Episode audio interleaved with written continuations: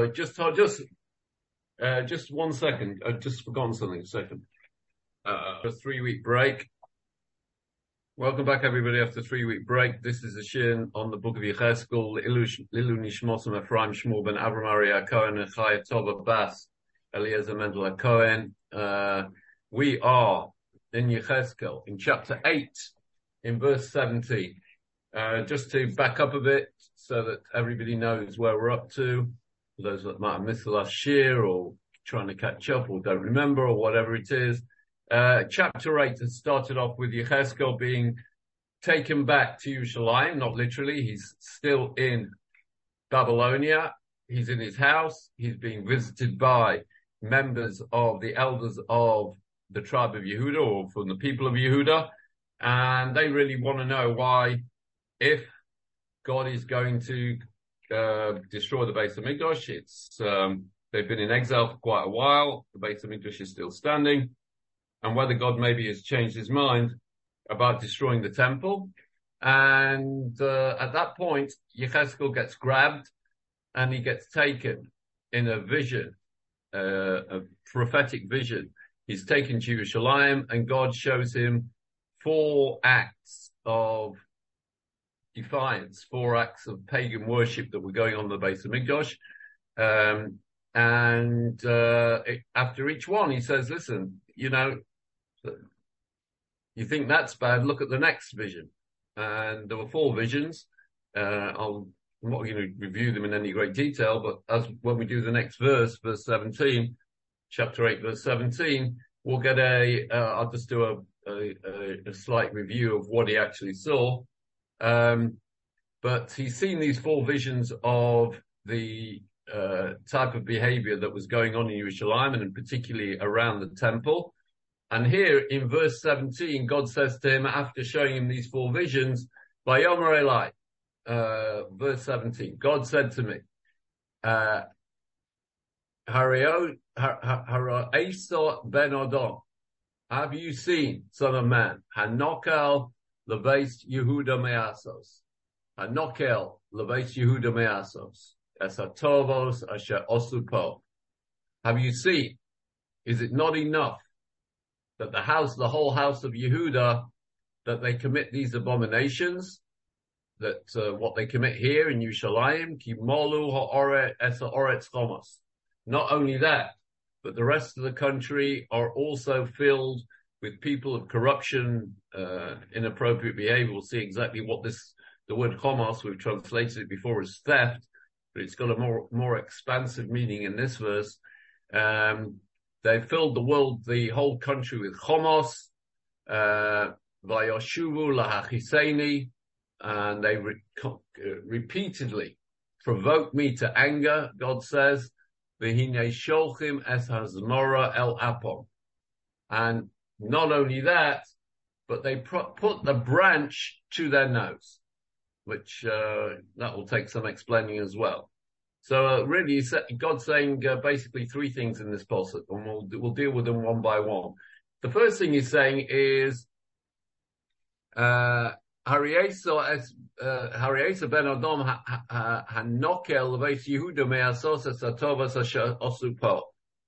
Um, have you seen is it not enough what you've seen about what the house of Yehuda, the abominations they're committing here?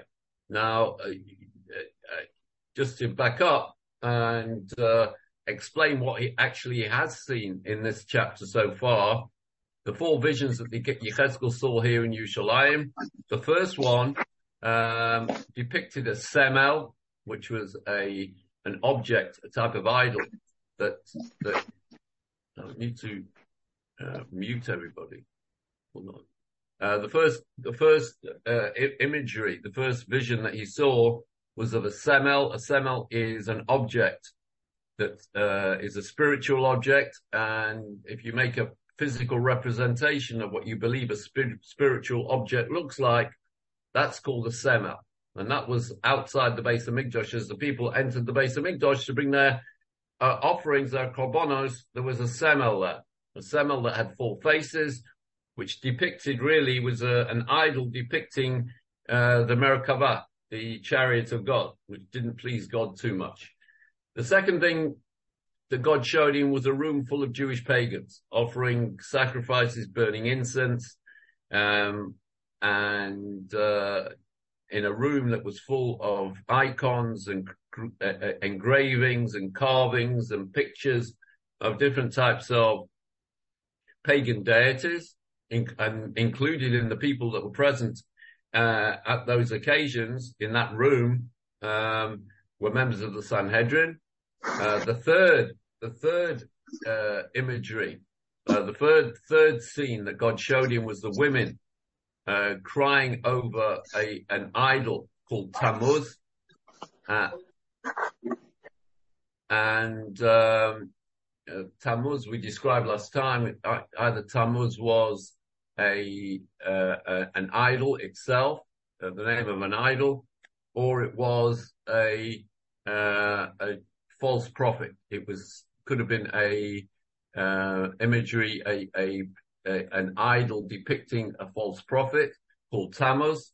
Um, whatever it was, it was Avodah Zarah. It was pagan worship done by the women outside Yerushalayim, again outside the entrance to the base of Hamikdash. And finally, the worst of all, uh, the fourth image that uh, Yechezkel saw was approximately 25 men worshipping the sun facing east inside the base of Hamikdash with their backside, worshipping the sun, bowing down to the sun with their backsides, uh, towards the Kodesh Kedoshim. Uh,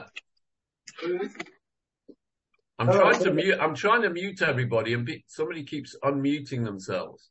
If they could stop doing that, please.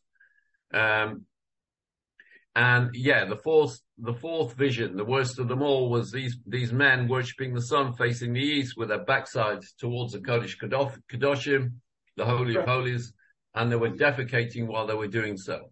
Um, and why, why, why, why is people, are people unmuting? Please don't unmute because it, it's just distracting to everybody.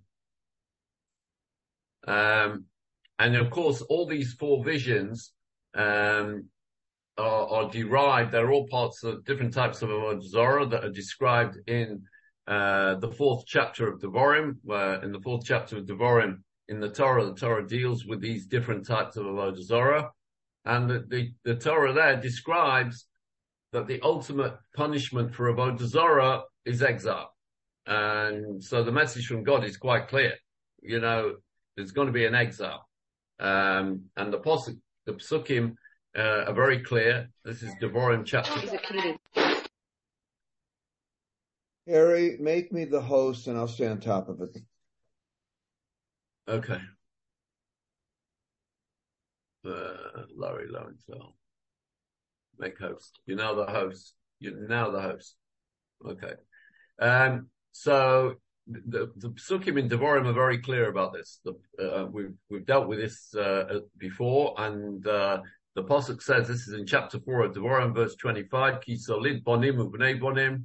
When you have when you enter the land, you have children, you have grandchildren. B'no shantem be'eretz ba'oretz, and you'll be long established in the land.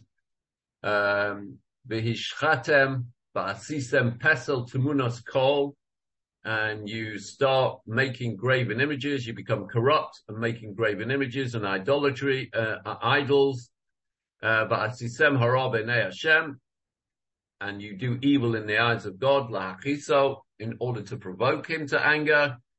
Uh, and we discussed it earlier that this word in this posuk, v'doshantem, uh, that you will become long established is a remez, is a hint to the fact that the word Nokvanoshantem is a god, a, a gematria of 852, uh, and it's indicative of the time that God predicts in the Torah itself.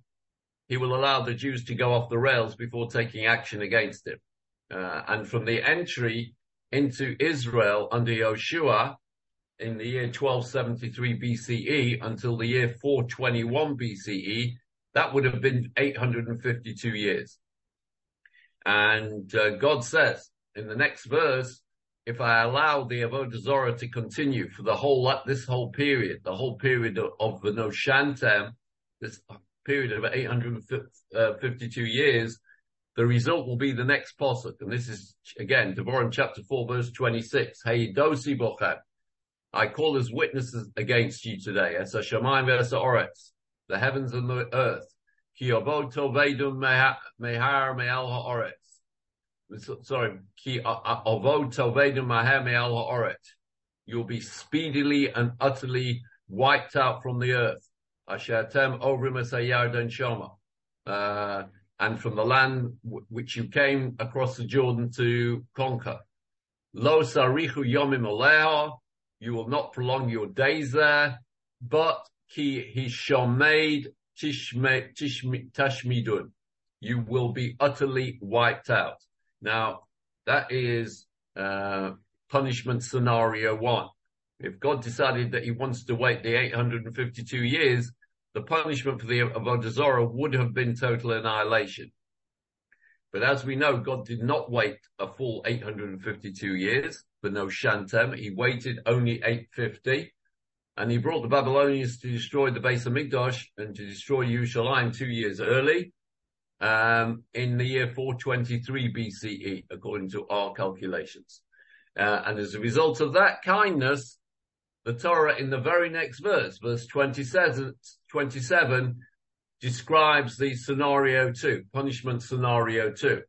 V'hefitz Hashem eschem ba'amim, God will scatter you amongst the other nations, v'nishartem, uh, Masay Mispah, and you will remain, few in number by Goyim amongst the other nations, Asher Yenahig Hashem Eschem Shoma, where God will drive you, lead you to. So there's two punishment scenarios. One is total annihilation, which God wouldn't contemplate because of other promises. And there's a promise of exile. And the, this section in the Torah, which is dealing with Avodah Zorah, uh, pagan worship, uh, the punishment is, is, actually uh, described itself. That uh, Avodah Zorah, the result of Avodah Zorah, the result of uh, paganism, Jewish paganism, is always exile. And uh, that's that these images, these visions that Yecheskel's being shown was sufficient reason alone for the Jews to be sent into exile. So that's the exile taken care of. But God, God adds here a little proviso in the first phrase of this verse. Um, and, and the proviso is easy to miss but it ag- adds an extra dimension to the forthcoming exile because God doesn't just say, uh, have, uh, son of man, have you seen what's going on in Yerushalayim? He says, Hariesa ben Odom hanokel lebeis Yehuda me asas esatoavos. What God is saying here is that the four visions of, that, uh, of Avodah Zorah, of paganism that God shown Yechezkel were all committed in the base of Migdash. But he says, Hanokel, don't think the Avodah Zorah was limited to the base of Mikdash alone, or was uh, uh, limited to Jerusalem, Yerushalayim alone. He adds in Levates Yehuda. The, whole of, the whole of Yerushalayim and the rest of the country were also involved in this. So there's an extra scenario to this.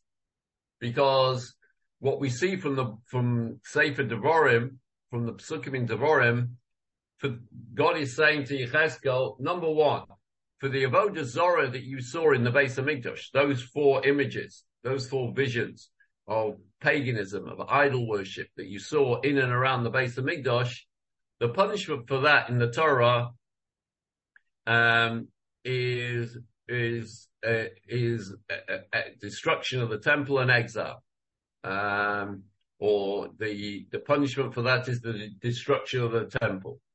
For the Avodah Zorah going on across the country, uh, which is not limited to the base of Mikdash area, it's not limited to Jerusalem, it's going on everywhere. The punishment from that, from the Torah, is exile. Uh, Behafit, as we said before, Behafit Hashem Eschem Ba'amim. If, if you as a nation are worshipping idols, lahachiseni, to anger God, then God's going to scatter you amongst the nations. Um, so there we have two. God's giving them, giving Yecheskel two ideas here. Number one, the base of Midas is going to be destroyed because it was being used for inappropriate behavior, particularly Avodah Zorah.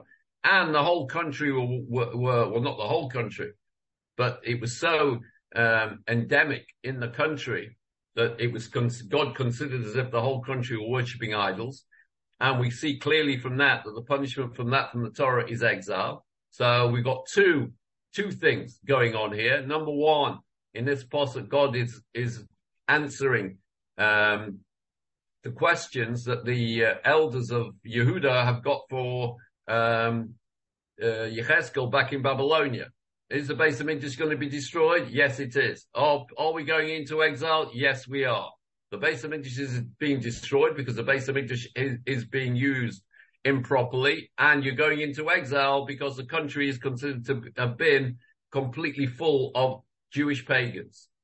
And then, on top of that, we know from previous chapters that not only were the Jews of Yehud, not only was the Beis Hamikdash destroyed, and not only were Yehuda, the people of Yehuda and the people of Yerushalayim exiled, we know they were also massacred by the enemy.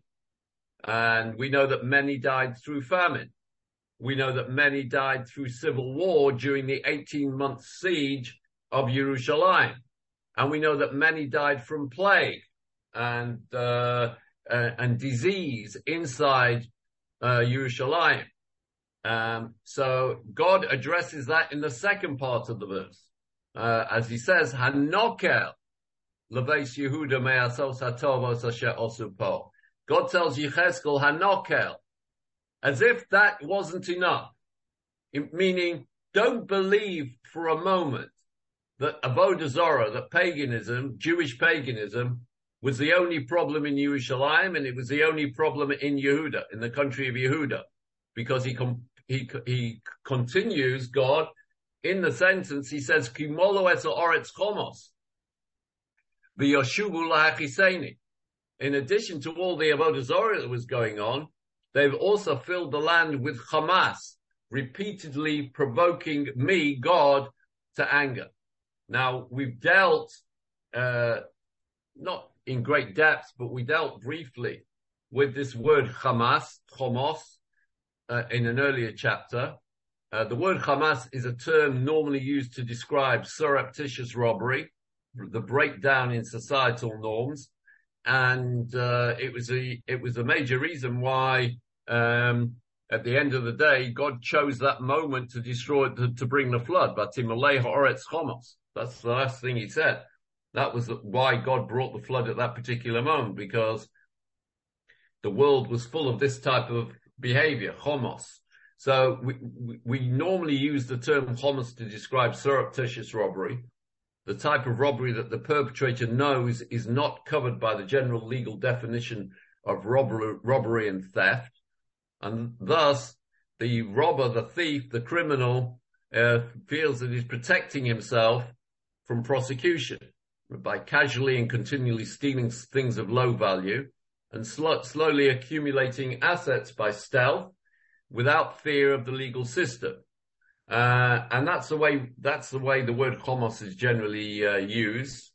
But here, in this verse, uh, many commentators take the word homos when God's complaining that the kimolu esa oretz homos, that the whole of the kingdom of Yehuda was enveloped in homos, in this type of behavior, which we'll describe in a minute, uh, was not just theft, but it includes other pernicious acts as well. Um, and the, these particular pernicious acts that God is describing here, or as God is, is including in the general category of Hamas, uh, caused uh, not only we know the the the, the Beis Hamikdash was destroyed because of the misuse of the base of Hamikdash for idol worship. We know they went into exile because uh, paganism was widespread across the country. But because of Hamas, the different types of Hamas that was being Hamas that was being committed across the country, it resulted in a massacre of Jews in Jerusalem by the Babylonians. It it brought famine that people died from, and it meant that many people were killed in a civil war that gripped Jerusalem during the siege and that many people died through plague. And all these punishments were midah keneged midah based on different types of chomos. And, uh, and these are the different types. This is the way, uh, some of the, uh, commentators understand it. We'll bring the Chizkuni, the Rambam, and various other commentators. Um, the very fact that, uh, again, not only was the Beit HaMikdash destroyed, not only were they sent into Israel, but on top of that, number one, uh, the Jews were massacred by the Babylonians. And that was the result of Chomos, the traditional type of Chomos. Um, the traditional type of Chomos was the catalyst for the massacres of the Jews by the Babylonians as uh, the Chizkuni, one of the Rishonim explains in, in the book of Bereshit, Sefer Bereshis. And he describes it like this. He's actually describing the Chomos that was uh, around at the time of the flood. And he describes it like this. When someone brought a basket full of fruit, um, to market it, to sell it in the market, he would be mobbed by people, each of whom helped themselves like to one apple. And, uh, you know, he brought a, a whole, a whole barrel of apples to sell. And as he arrived in the marketplace, everyone would run up and they'd all, you know, they'd grab, they'd help themselves just to one apple. Uh, and by using this subterfuge, the party helping himself to fruit without paying for it escaped being cited before a judge because number one, um, it wasn't worth the while of the uh, of the uh, victim to sue each and every person uh, for theft, and uh, uh, the ju- the the courts would have been overrun, and, on top of that, the people ran away, um, and on top of that, the courts didn't entertain clo- uh, such small claims. So how did God outmaneuver these people? Says the Chizkuni. He would deprive them of their excess wealth by death. They would be punished by not getting, which was in, in the case that the Chizkuni is talking about, he's talking about the flood.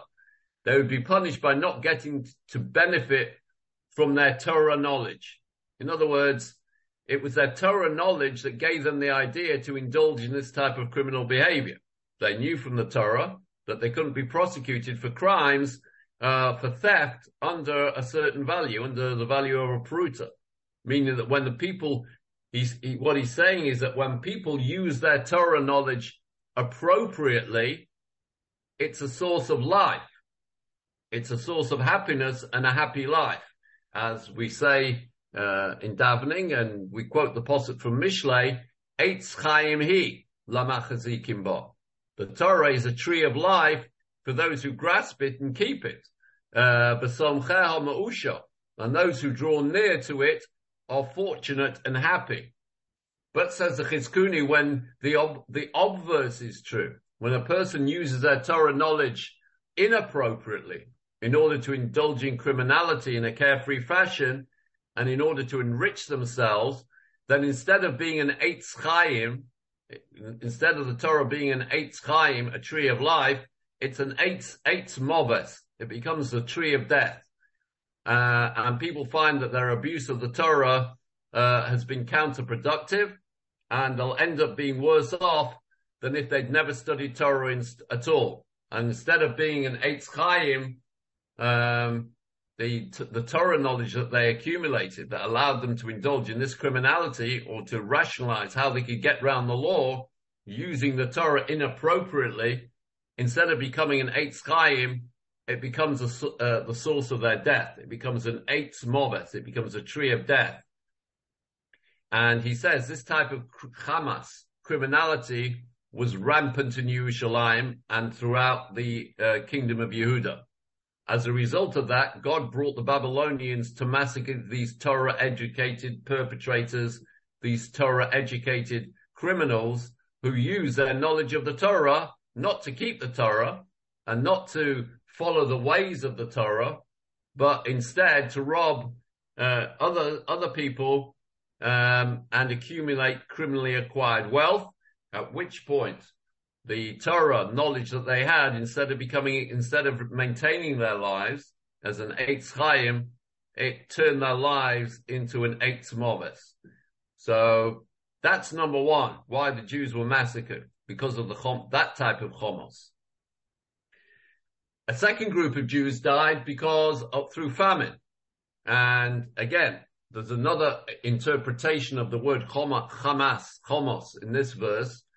And some commentators un- understand the word uh, in this context as the people were indulging in sexual misconduct, adultery, incest. And again, very similar to the time of the flood, which is exactly what happened at the time of the flood. One of the complaints was that the people were indulging in incest and uh, pedophilia and all sorts of vile sexual um, um, um, perversions. And this this translation of the word homos is ba- as, as sexual uh, in, inappropriate behavior, particularly incest, is based on verses in Yirmiyahu in chapter 51, verses 34 and 35. Uh, uh, uh, Yirmiyahu says, he's talking about Nebuchadnezzar, he's talking about the district, dis- destruction, and one of the things that will come as a result of the siege of Yerushalayim, which will be the famine, he says, Hatzigeni kli reik biloni katani, mile kresho ma'adne hadicheni. The Nebuchadnezzar has placed me, talking about Yerushalayim. Nebuchadnezzar has placed Yerushalayim like an empty vessel. He's swallowed it like a, a sea monster. He has filled his belly with all my food. He has emptied me out of nourishment.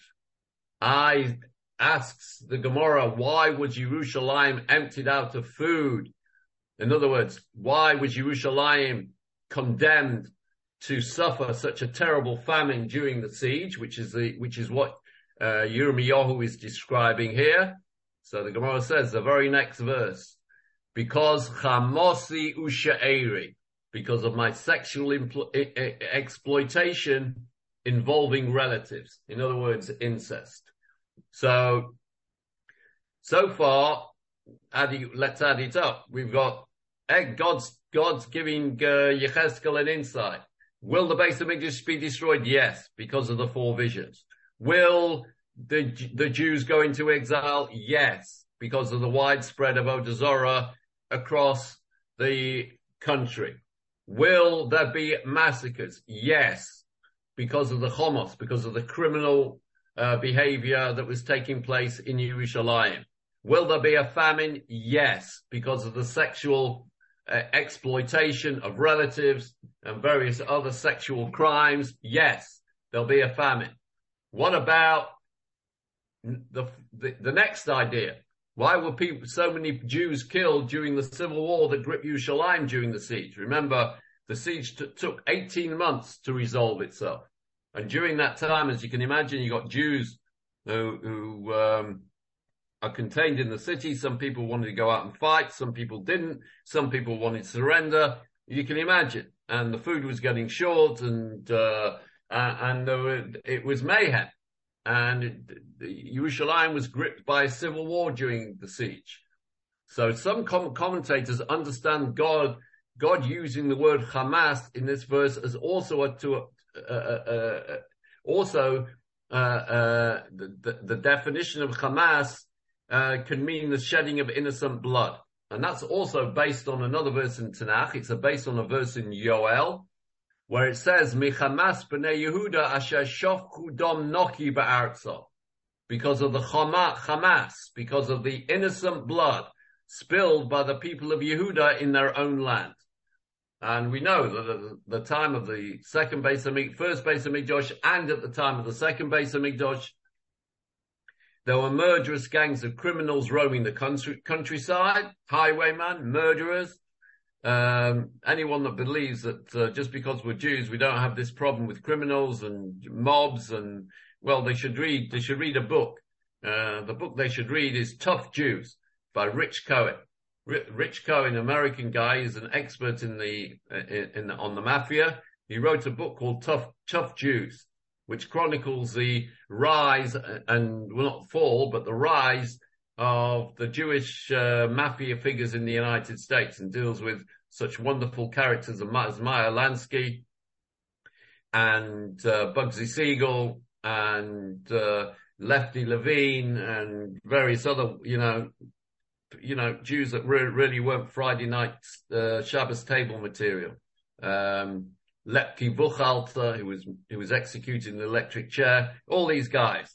And so, um, and, and, and Meyer Lansky and Bugsy Siegel and Lepke Buchalter and Lefty Levine, they were all amateurs compared to what was going on in Yerushalayim. Yoel describes Michamas B'nai Yehuda Sheshofku Dom Noki. It was the Wild West. At the time of the second base, first base of Mikdash, it was the Wild West. You couldn't go, it was like South Africa. You couldn't, you couldn't go out in the streets for fear of being, uh, killed for your, for your wallet. So says, says, uh, say some of the commentators here, Barbanel and others, that God uses the word Hamas, uh, to indicate that, um, not only was he displeased with the robbery that was going on and with the sexual impropriety that was going on, but also the fact that there was murderers in the land, murderous gangs of criminals roaming the countryside. Consequently, when Nebuchadnezzar, with his army, came to besiege Jerusalem, God instigated a civil war where Jews could murder Jews again. Like, if that's what you want to do, then here's your chance. Right? Mida. You want, you want, you want to have a country where Jews are murdering Jews? God says, I'll show you Jews murdering Jews. Here you are. Here's a civil war inside Jerusalem. And finally, number four, which is really number six on the list, why did so many Jews die from plague during the siege? So the last, the last uh, phrase in this verse, which is a very, very comprehensive verse, explains why that was because the last complaint that God has in this verse is v'hinei sholchim es hazmor es hazmora el apo. The Jews put the branch to their nose. Now, what exactly does that mean? Um, it means this, that they became intoxicated with two odors that they liked to breathe in. One was a sweet smelling odor of the incense that they offered to their own pagan gods, their own idols, their own avodah zarah. Uh, they used to offer sacrifices and they used to offer incense to the gods. That was one smell. And another foul smelling odor, which we discussed, which was the, the, the, the, the ultimate, the fourth and ultimate vision that God showed Yechezkel was when the Jews went inside the Beis Hamikdash, faced the sun and bowed down to the sun and then defecated with their backs towards the Kodesh Kadoshim. So that was the, uh, another smell that they like to breathe in as well, the smell of their own defecation. So, which was uh, very much a part of ancient um, um, pagan rituals. Uh, uh, not to put too fine a point on it because this is being recorded, but uh, very often in, in, in many instances of worship, of pagan deities, um, the practitioners would um, eat large, copious amounts of beetroot before they went to the temple, so that they could show off and defecate red to imitate the, the idea of sin. You know, they're very proud to be sinning. So they, they, uh, it was part of pagan ritual, two smells. One was a pleasant smell of the incense they offered, and one, also part of the, uh, the pagan experience was to breathe in the smell of your own, um, your own poo to, to coin a phrase. So God says, okay, midda keneged midda, that's what you like to, to breathe in. If you like to breathe in things that you shouldn't be breathing in, then I'll bring a plague. Now we know that plague, um, well, we don't have to be told. We've just been, uh, we've just gone through three years of it uh, plague can be contracted by breathing. We know that to our cost that many plagues, pneumonic plague, COVID-19, just to name just two, can be spread from person to person through the air. Transmission takes place if someone breathes, uh, breathes in compromised bacteria or compromised uh, viruses, um, and he becomes infected. So God says, yeah, yeah, you want to breathe in some stuff? I'll give you some stuff to breathe in. Here's the, here's the plague. Here's pneumonic plague. Have a bit, smell of, smell that for a while. See if you like that smell. So there you have the whole sorry tale. Uh, in this one verse, God answers all Yechezkel's, was not really Yechezkel's questions. God answers all the questions that the, the elders of Yehuda back in Babylonia have been asking him. He answers the whole lot. Here's the whole sorry, sorry tale that the destruction of the Beis Hamikdash was, will come as a result of the paganism being committed in the base of Hamikdash itself. That's number one. The national exile will come as a result of the widespread uh, Avodah Zarah throughout the paganism throughout Yerushalayim and the whole country of Yehuda, the whole kingdom of Yehuda, which is as per the Torah. That the Torah demands that. That's number two. The massacre of the Jews by the Babylonians will come as a result of the robbery, uh, that type of Hamas that was endemic in Yerushalayim and throughout the country. The famine is going to come as a result of a different type of Hamas because of sexual indecency that was part of the societal norms of Yehuda. Number four, the death, the, sorry, that's number four. The, the, number five, the deaths in the civil war during the siege were a result of widespread different type of Hamas, murder and violence, and midah keneged midah. You want, you want, uh, uh, Jew killing Jews. God says, I'll give you Jews killing Jews. Um, and finally, the plague that enveloped Jerusalem, the disease that enveloped Jerusalem during the siege came as a result of the aromas that the Jewish pagans delighted in breathing in whilst worshipping their Avodah. And God says, you want to breathe something in? I'll give you something to breathe in. Here's the plague. And so that's it. That's the whole sorry tale. All six pieces of the jigsaw puzzle put together by God in one verse. And because of all that, because of that, which it, it really is, it, it's one verse that really sums up everything about the destruction of the end of the first temple period. And God says, because of all that, in verse 18, God says, "V'gamani esa b'chema." It's not. It's not going to be pretty. I'm dealing in chema here. I'm dealing in fury. Now, God doesn't get furious. Let's not.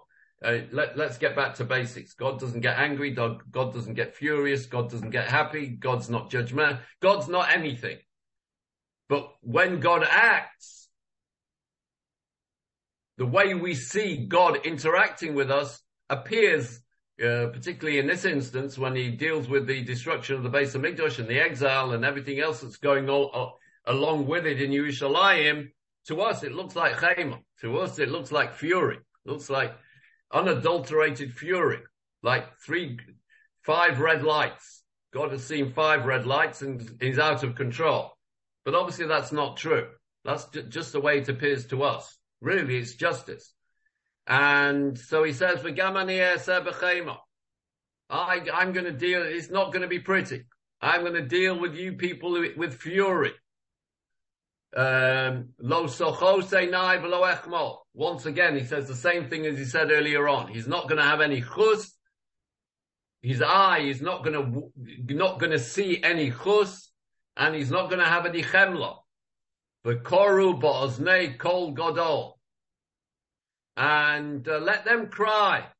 Let them cry as much as they like, like with a loud voice. So I'm not going to listen to them. I won't hear it. Closing my ears. All this is all anthropomorphic. God says, you know, it's it's all about anger. It's all about mayhem. The mayhem you've created is being turned back on you, and don't bother. Don't bother thinking that there's going to be any type of chus or chemla, and don't bother crying out. Don't bother davening because I'm not listening. So it's um, as a result of all these things we just described above, the three cardinal sins, the surreptitious robbery, etc., etc., etc. God is going to release chema. Now, exactly what chema is, um, we described chema in chapter seven. Uh, the the Malbim described chema who shmiras hakas belief. Um, comes as a result of a, a continual build-up of anger in your heart. Now we know how that works, right? So people, somebody says something to you, so you get agitated. And then uh, they see that you've not reacted to it, so they do it again, right? And you get a little bit more agitated. Eventually there comes a tipping point that you, you boil over, so to speak. And that's, uh, this, that's this idea of chema that it's a gradual buildup of anger after anger being pushed and prodded and abused and verbally abused time after time after time. So in human terms, eventually there comes a tipping point and you lose the plot, right? You just, you just lose it. And that's what's going on here, so to speak. But obviously it's God we're dealing with, but God's talking here in, uh, in terms that we can understand. So to speak, the, the, the, the, the pressure cooker is exploded. That's the chema. The chema has been released from the heart. So now that that built-up anger is going to be released, resulting in massacres, exile, famine, civil war, plague, everything else that goes with it, and there's going to be no escape from it. You're going to be subject to one of these things. You're either going to be killed, uh, trying to escape. You're either going to be, you're either going to be massacred. You're either going to die of famine. You're either going to die of plague, or you, if you're lucky, or maybe unlucky, uh, you'll get to go into exile. And God says, don't bother thinking, lo sochos anai v'lo echmol. V'korah ba'oznei kol godol v'lo eshma'asom. He says, uh, you know, don't, don't imagine for one minute that there's any way out of this. Like, uh, there's going to be no chemla, and there's going to be, there's going to be no chus, and there's no chemla. So just to remind you, um, God says, lo sochos enai. No chus. Um, chus implies some type of mercy, mitigation based on the fact that a person provides some type of added value. so God says, I'm looking. Lo sochos enai.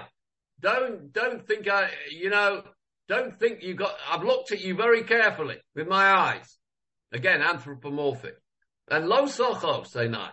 I looked at you and I can't see any value in you people. Um, the added value of the Jewish people is only one thing. Or lagoyim, to be the light unto the nations. And quite honestly, since the Jews at this stage in history were no longer the supreme example of moral spiritual excellence that was their task, then their value was, so to speak, completely devalued. And as, as a result, God says to them, nah, lo I look at you, you, you, you, you provide no value. The Jewish people at this stage in history are providing no added value to the creation. You can go. And uh, he says, well, echmol either. That uh, there's going to be no chemla because chemla implies some type of mercy or mitigation based on the intellectual argument that the people punished really don't deserve what's coming to them. Like if they had already started the process of teshuva, which they hadn't. But the, since the Jews knew this is, this wasn't the case, I mean, there was no attempt at teshuva at this stage. There was no national teshuva movement right up to the very end of the Beis Hamikdash period. So God says no chemla either. Right? There's no, you, you haven't turned a corner. I can't make an intellectual argument to save you. So there's no chus and there's no chemla. You've got no value and there's no, there's no mitigation based on a change in, a, a change in performance at the last minute or a change in behavior at the last minute. And as we said earlier, God doesn't even need to say that there's going to be no rachamim. Rachamim that you, is that you feel bad for someone uh, and don't want to see them suffer or go through tough times, even if they deserve it. So you want to help them.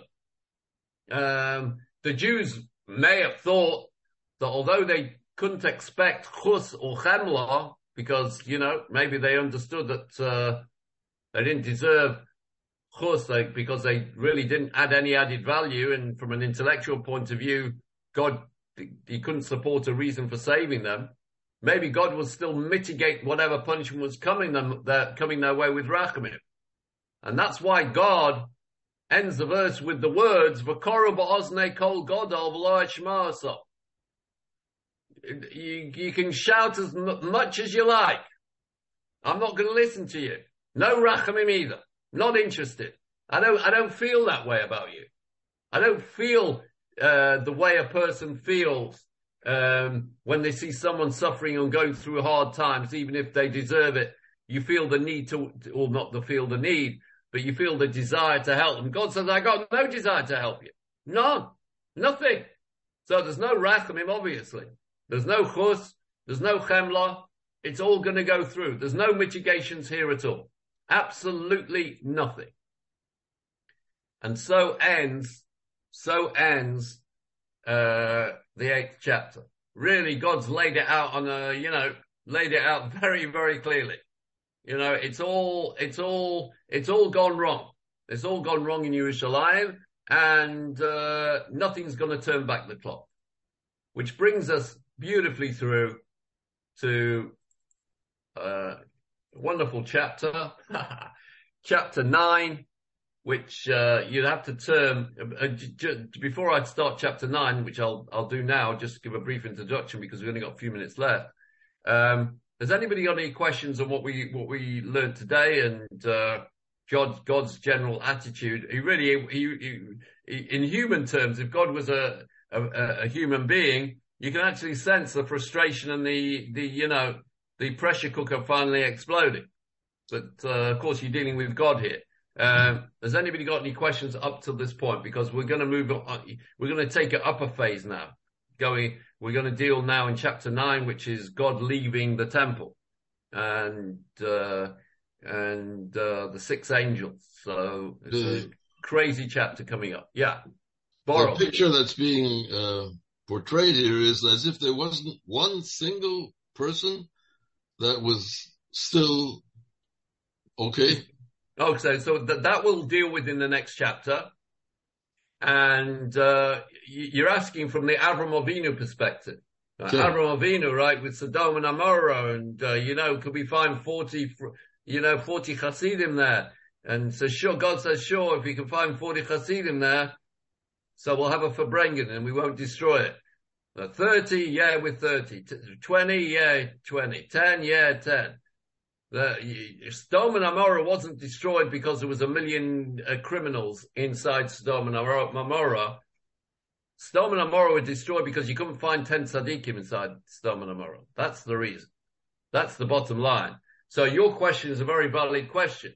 Was there no one in Yerushalayim that were tzaddikim? The question is a great question, but the question shouldn't be fa- shouldn't be phrased like that. Of course, there were tzaddikim in Yerushalayim. Were there any tzaddikim in Yerushalayim that vocally objected to the way things were going in Yerushalayim? That's, that's, I mean. that's, that's a better. That's a better that's, question. Uh, that's what I meant. Yeah. Yeah. No so opposition. No opposition. What, no, it seems that there was nobody would nobody would raise their voice. There were righteous people, as we'll see in chapter nine. Um, but it seems that they, um, they, th- there was no, you know, everyone was looking at their shoes and pretending they couldn't see what was going on around them. And that's the nature of people in a lot of ways. You know, you, you, you see corruption and, uh, everyone, you know, looks away and pretends that, you know, I didn't see it. You know, you, you, you, um, you often hear, I mean, Lahavdil, you hear, you, you watch sporting events and, uh, you know, afterwards they interview the managers and uh, say there was a penalty in the game. So they asked the manager, do you think that was a penalty? He said, I never saw it. Right. So he didn't want to answer the question. He doesn't want to, he doesn't want to make a comment. So he says, no, I didn't see it. From where I was, I couldn't see. So this is the Jews in Yerushalayim, even the frum Jews. It seems to be that, yeah, really? Was uh, incest going on? Was there robbery? I never saw it. You know, if I would have seen it, so if I would have seen it, I would have said something. But uh, it's it's the duty of Jews to speak up. There's a, a mitzvah in the Torah. It's a positive commandment in the Torah. But there's a, a, responsibility to point out the uh, the Jewish way of doing things. Uh, and when things get so bad that the majority of the country uh, are involved in this type of behavior, right? Which in the in the forget the murder and the uh, and the uh, maybe even the theft, but everything else that we just described is part of the modern world, right? The obsession, the the idol worship of materialism, uh, the sexual the sexual immorality that pervades the world at the moment, um, the corruption that is endemic at the highest levels of government, Israel not dis, uh, uh, Israel included, but America uh, unbelievably so. Um, you know, that's the world we live in. It's the same world as the base of HaMikdash. And even to the extent, you know, if you look at inner city South Africa, murdering on the streets, civil war on the streets. Go, I used to go, when I used to live in America, I used to have to go to Chicago, uh, from time to time. I dreaded being in Chicago. I dreaded walking down the street in Chicago. You know, you know, you get killed at any moment now. It's like, it's also like the Wild West. So a lot of the complaints that God's got here against Yerushalayim uh, are still part of society. You know, the sexual immorality that's commonplace. You know, you don't even have to search for it. It's everywhere. Social media is completely ungestoppt with uh, every, everything you want to be. Whatever you want to be. You're, you're a boy, you want to be a girl, good. If you're a girl, you want to be a boy, good. If you don't want to be a girl or a boy, good also. Everything's good, right? Everything's wonderful. Everything's marvelous. So this is the world we live in. This is Yerushalayim. This is Yerushalayim at the Beis Hamikdash. So, uh, uh, as the French say, plus ça change. Uh, the more things, uh, change, the more things stay the same. And history repeats itself. And, uh, and sure, in the world we live in, there are very good people as well. But where are they? Where are they? Where's their voice? Right? Where's their voice? So, you know, okay. So where are, we now? Okay. So let's, let's, um, uh, we're coming to, into chapter nine now, which is fantastic. it's a weird and wonderful chapter. Um, and this, uh, this chapters nine through 11, uh, eight really was the introduction, uh, to these, these four chapters of, uh, visions um, which dealt primarily with Avodah Zorah, the paganism inside the Beis Hamikdash. Chapter nine starts a discussion um, about uh, divine prophetic vision that runs through three chapters, uh, 9, 10, and 11, in which God's essence, God's Shechina, God's glory, God's presence leaves the Beis Hamikdash. Um, and this continues our discussion of the journeying of the divine presence. Remember, this is an adjunct to chapter one because the book um, started off with a description of God leaving Jerusalem with the Maaseh Merkava. God loaded up his van, loaded up his um, his Merkava, his chariot, put all his things in the back, and he left. And here we are, uh, eight chapters later, and we're going to get a, so, so to speak, meanwhile, uh, just before chapter one, this is what God did. This is how God packed his bags and left. So, uh, uh, this is sort of reprise going back to, you know, sometimes you see in series, you know, uh, where it says, you know, you see something on the screen and it says 16 hours earlier or two days earlier or three months earlier. So th- this Yecheskel is about to be uh, given I- I- intimate uh, knowledge uh, and see uh, what led to his original vision. His original vision was the Merkava of God leaving Yerushalayim. Now he's going to see why, what, what were the conditions and what exactly happened that led God up to uh, the point where he left Yerushalayim. And uh, the core element of the vision in this chapter is the final verse the, uh, of chapter 8, which we just read. Lo. Uh, where God says, you know, I will deal with furious violent action with them. I won't give them any chus. I won't give them any chemla. And the chapters coming up, 9, 10, and 11, uh, make manifest this warning that God is going to act with furious, violent action. What is we we the result of God's will here in the physical world is furious, violent action, and without any semblance, any category of any mercy, of any empathy, any sympathy, any wrath, anything. Uh, and these words that the prophet uses here refers not only to the outcome itself, that there's going to be no uh, semblance of mercy or empathy or, symp- or th- sympathy. That doesn't refer only to the outcome itself, which is destruction and exile, but also to the manner in which the destruction and exile will be carried out. And it's going to be violent, terribly, terribly violent. So before we start chapter nine, which we'll do next time, please God, because it's a good place to stop. uh, and this was a good shiur to start with. Uh, just a reminder, Yecheskel is still in Babylonia. He's still in Babylonia in his house, accompanied by the elders of Yehuda, uh, as we read right at the start of chapter 8. Ani Yoshe Babesi, I'm sitting in my house, Vizikne Yehuda Yoshim Lafonai, and the elders of Yehuda, who were also in exile, were sitting in front of me. Vatipol Alai Shom Yad Hashem Elokim, and it was at that point that God's uh, prophetic hand, so to speak, God's hand, or, which we described as the hand of God, is uh, very, very powerful prophecy, and fell upon him. Um, and what's coming up now? Uh, we we had part one of that vision, which dealt primarily, as I said, with paganism that was going on in Yerushalayim, and God ending the chapter as a link, as a segue into chapter nine, that it's all going to end in tears and it's all going to end in violent tears and it's all going to end in violent tears with no mercy shown to anybody, seemingly. Um, which at which point Baruch asked the question, what about the Tzaddikim? So we'll see what happens to the Tzaddikim as well.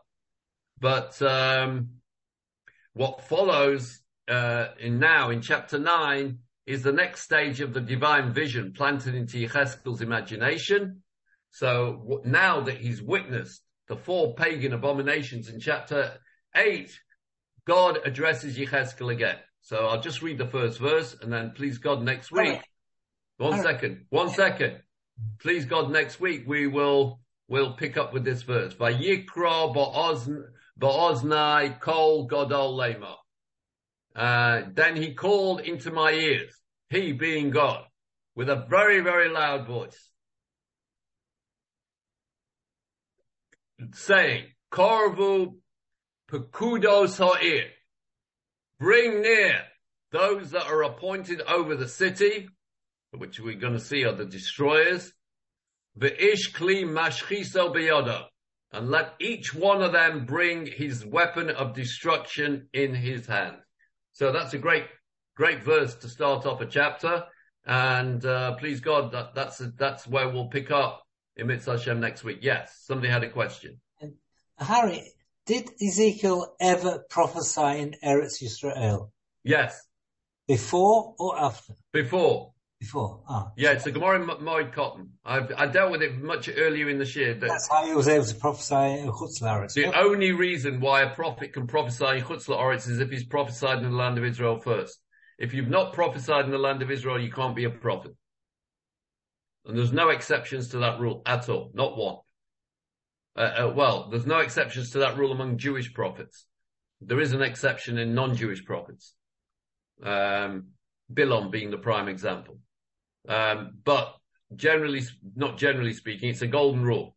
If you haven't prophesied inside the land of Israel, you, you, uh, even Moshe Rabbeinu first prophesied was already within the landmass of, uh, of Israel, the burning bush. Right. Okay then. That's it. That's your lot. Welcome back. I hope you enjoyed the shiur. We're, we're, we're primed. We're primed for chapter nine, the weird and wonderful chapter nine. We're dealing with the six destroyers of Yerushalayim, which we'll deal with next week. Until then, uh, wish everybody health, happiness, a Shavuot a Gitavoch, and same time, same place next Monday. Cult of, uh, Larry, you'll have to switch off the share because you are the host and I'm just going to leave. So good night from me and it's good night from him. Harvey, I'll see you later. Bye, boy. Hi, everybody. Bye bye.